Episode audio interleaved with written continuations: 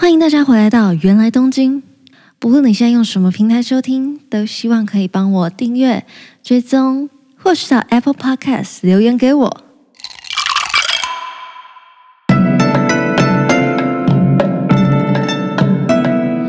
おかえりなさいませ。经过连续三周的两支麦克风系列之后，连我自己都有一点怀念我自己一个人讲散策诶。 上一次带大家到吉祥寺这个地方，那今天要跟大家介绍的呢是大冢。大冢是一个距离池袋非常近的一块区域。然后为什么今天要推荐那边呢？其实之前在有一些集数的时候都有稍微的提到大冢这个地方，比如说在情人节特辑的时候有跟 Jennifer 聊到，然后后来在可能讲到我的打工经验的时候也有提到。我认识大冢这个地方啊。有两个原因，在一开始知道大塚，其实没有特别逛哦，只是因为，呃，在我认识 Dana 的时候，他当时的租屋处就在大塚车站步行可能将近二十分钟的地方，超级远。另一个我认识大塚的原因，就是因为打工，某一次我在那边做一份我觉得还蛮爽的派遣工作，然后是在大冢那边为期大概一周左右，也趁着那一周我有。比较多一点的认识大众这个地方，所以我今天就要从那个打工开始说起。那一次在大塚的打工，我记得很清楚，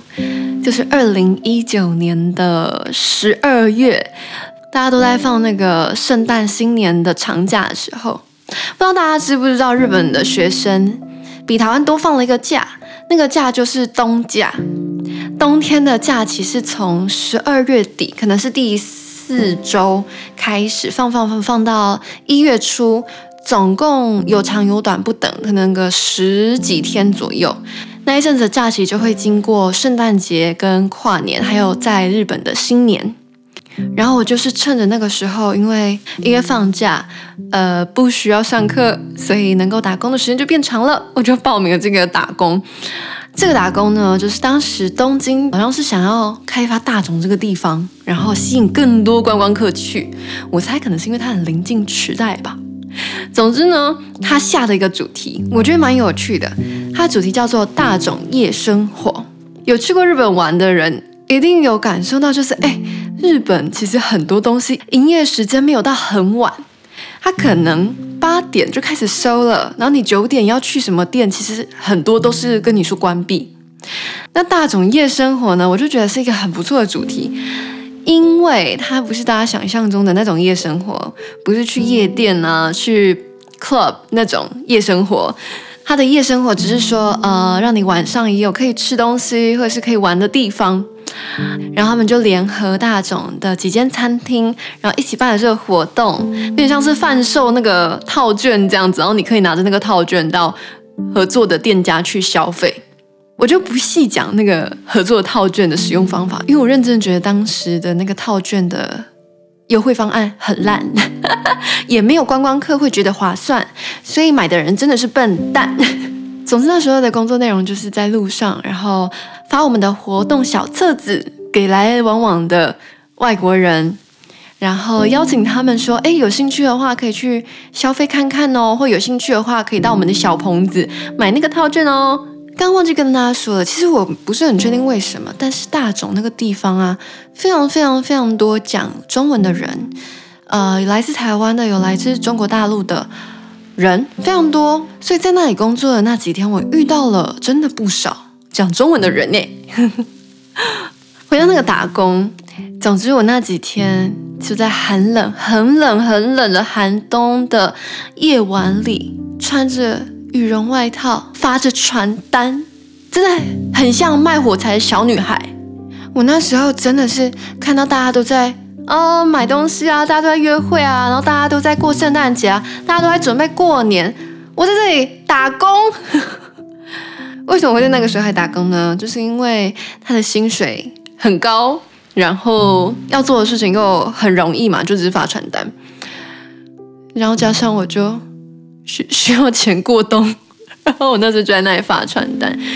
然后连续工作几天之后，果不其然的就重感冒啦。讲了很多前情提要，总之前面是在跟大家说我跟大总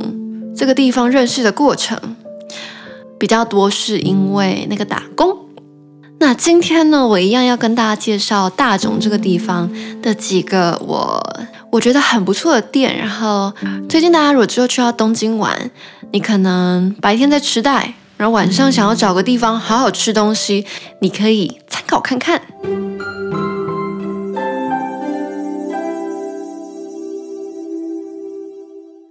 第一间店是之前呃 Jennifer 来讲情人节特辑的时候，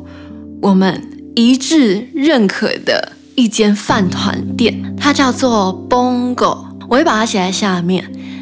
这间店它在离车站不远的地方，很好到达，然后它的饭团是真的真的真的很好吃。而且 CP 值非常的高，唯一的大缺点就是因为它真的很好吃，所以去吃的人很多，也真的是当地的人会去吃的店。我那时候去吃的时候，即便是观光季哦，店里面坐的也大多数都是当地人，可能下班的上班族之类的，所以它不是一间太观光的店。但因为人气很旺，所以我去的那几次都是有排队排一下子的。不过他排队也不会排很久，因为毕竟是御饭团店嘛，所以你可能吃完饭团就走了。他翻桌率也很高。我之前也会吃完之后再多外带几个，隔天当午餐吃。这间店营业时间非常长哦，它从早上的十一点半一直开开开到晚上十二点，就是凌晨的意思。我那时候下班哦，已经十点半多了，也不用怕没有东西吃，还有热腾腾的饭团呢。这间店呢，很建议大家在去之前，或是你在等待的时候，赶快先看一下你要点什么，因为它的口味选择非常非常的多。它一律都是卖饭团，但它有五十个口味。然后呢，它还有味噌汤可以点，而且这间店真的超级平价的，它是认真的是真心卖食物的那种。它的两个饭团加一碗味噌汤才。五百多块日币，五百七十块日币左右。但它的饭团其实是蛮有分量，不是便利商店那种小饭团哦。它的饭团，我觉得以我自己的，我如果吃两个饭团，再加一碗味噌汤的话，是饱到 Oh my God 的那种。但它其实味噌汤是可以续碗的，就是你点它的味噌汤，它是可以续的。因为我会饱到不行，所以就没办法续。如果是食量比较小的人，其实你吃一个饭团，然后一碗汤就会很饱了。哦，只是我想到它的那个这个套餐价，就是我说两个饭团加一个味增汤，或三个饭团加一个味增汤，这个套餐价它是有限时特价的，就是它好像是在呃下午三点以前跟晚上十点之后才有这个价格。难怪我去的时候都有，因为我都是很晚的时候去，所以平常可能比较热门的时段就就没有。然后它的座位啊，就是嗯、一个 L 型，然后很像那种就是很传统日本的那种吧台座位的感觉，挤挤小小的，然后你就在那里看着那个老板一个人哦，他就在那一直弄饭团，一直做饭团这样，然后他的小帮手们那些工读生就帮他上餐。还有一点我觉得很酷诶，他的小帮手们全部都不是日本人。这件事情我觉得超奇特，都是呃看起来像东南亚的留学生。这是一间讲到大总，我第一个就会想到，Oh my god，我超爱吃的在地老饭团店。刚刚是不是没有跟大家说到，这间饭团店它已经可能五六十年了哦，所以是真的是有口皆碑的好吃饭团店。第二间就要跟大家介绍一间比较大人的店。哎不是什么姐姐店哦，比较大人的意思是说，它是一间自己酿啤酒的啤酒餐馆吗？这间店呢，啤酒固然好喝，而且选择也很多，啤酒好喝这是没有话讲的。但我觉得它最酷最酷的一个点，我觉得很值得体验的是，它里面菜单上的所有食物都有烟熏过，所以你就会吃到呃烟熏花生。烟熏巧克力、烟熏鸭肉、烟熏牛肉、烟熏任何东西，它都是用熏的。我觉得那味道真的超级酷的，尤其是烟熏巧克力。如果大家有兴趣，然后去那里，然后边吃那些烟熏的料理，一边配酒，真的是很很对那个味道哎。总之，我觉得里面的环境是没有什么压力的，然后它比较像是那种大家，它比较像是那种可能三四个朋友去，然后是在聊天，饭后去吃一些小点的地方。所以我觉得我今天介绍的那个路线还不错，就是你可以先去吃饭团填饱肚子之后，然后来到这个精酿啤酒店 点杯啤酒，你你也吃东西垫胃嘛，点杯啤酒，然后我非常大推他们的肉盘，有三种肉，然后它的肉真的很好吃，配那个酒真的是真的是棒。虽然大家去都觉得说，哎，烟熏巧克力听起来好酷哦，但我觉得那个比较，嗯、可点可不点。我最推荐的就是它的那个肉盘，所以大家吃完饭之后的那个二次会就可以去去到这个精酿啤酒店耍脱。经过了这个精酿啤酒店，如果你散会了，然后你可能呃群体里面有一个中意的人，然后你想说，哎，其他人先回去，我想要约你再去喝杯酒。下一间我要推荐给大家的人数再少一点的酒吧，叫做。三番仓库，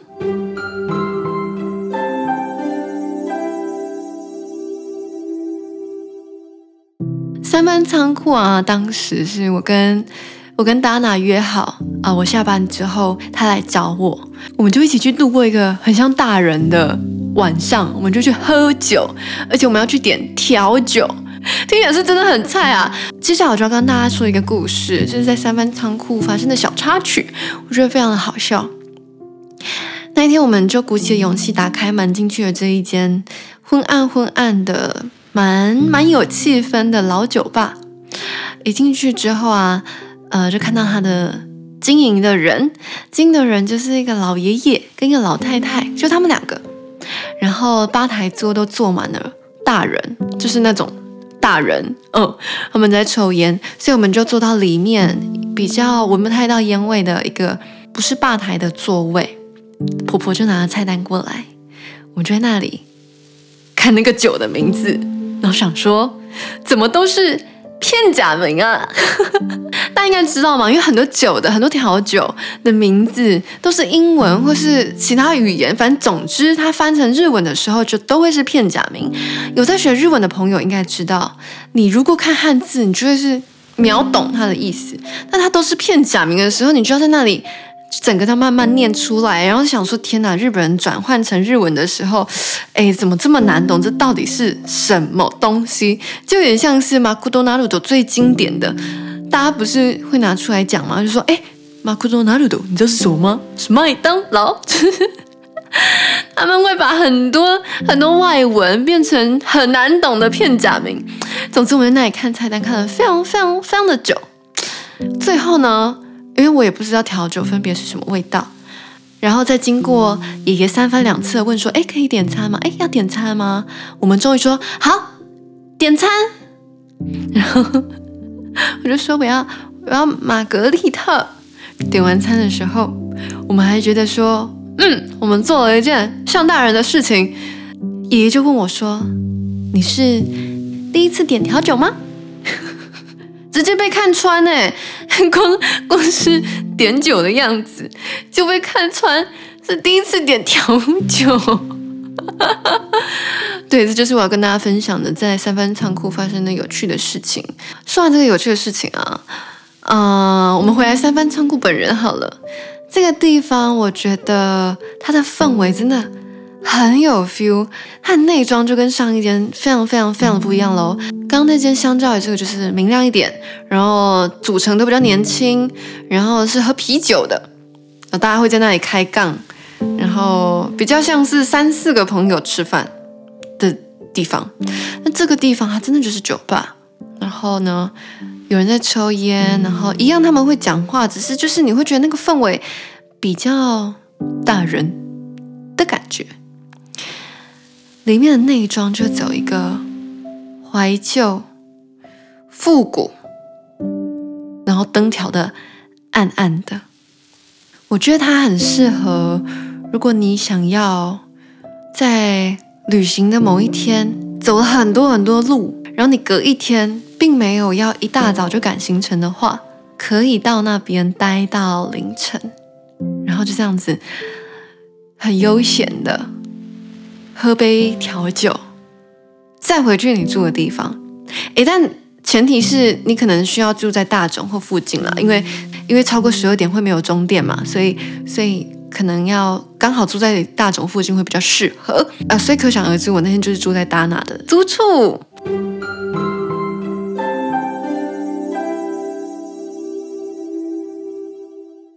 最后的最后要跟大家介绍的一间店，我没有去过，但是因为那一阵子在那里打工的关系，我经过它非常多次。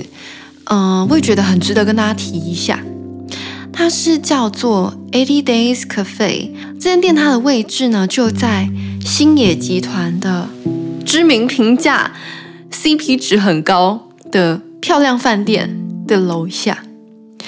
虽然我也不是要讲这间饭店，但这间饭店听说 CP 值非常的高，然后它很漂亮，然后价格又比较平易近人，所以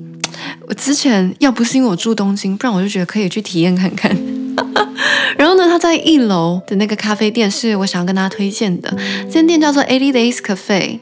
然后它就是在大马路上的大转角，所以你只要去大塚的北口走走走，一定是不太能够忽略这间咖啡店的。它的整个占地很大很宽敞，然后我觉得座位什么都看起来很舒服，这间就是走一个非常现代，然后偏简约的设计啦。那一阵子我们在那里打工啊，我们几个走，每次经过那间店的时候，都说天哪，他们里面的店员长得都太好看了吧！一个很想要进去吃饭，嗯，但当时我们没有进去的原因是因为他的 Google 评论真的很差，但我不是很确定为什么。我看很多日本人好像都是反映服务态度不好之类的，但我最近又再去查了一下，觉得嗯，好像有改善。或许大家还是可以去尝试看看，因为我我自己是觉得，经过那间店，你就会很想要被吸进去。好，以上就是大总要跟大家分享的三家二间店，前面三间，呃，饭团、烟熏精酿啤酒店，还有最后一间三番仓库酒吧加二的饭店跟咖啡店。总结来说，我觉得大冢这个地方，它没有让我感觉到有那么的观光地带。虽然它离池袋很近，但它又多了一点生活的感觉。车站一出来就是百货公司，附近南口北口都有很多店可以吃，可以选择，又开到很晚。所以这个地方后来就变成我如果要约朋友吃饭的话。会蛮优先想到建议朋友，哎，要不然我们选这里的什么什么店怎么样的地方。好啦，今天的散策我觉得比较特别一点，它的时间不像之前的散策可能都是在讲白天的时候的行程，今天的散策比较像是在讲晚上的行程。希望大家还喜欢今天的大种夜生活，那我们就星期四见，拜拜。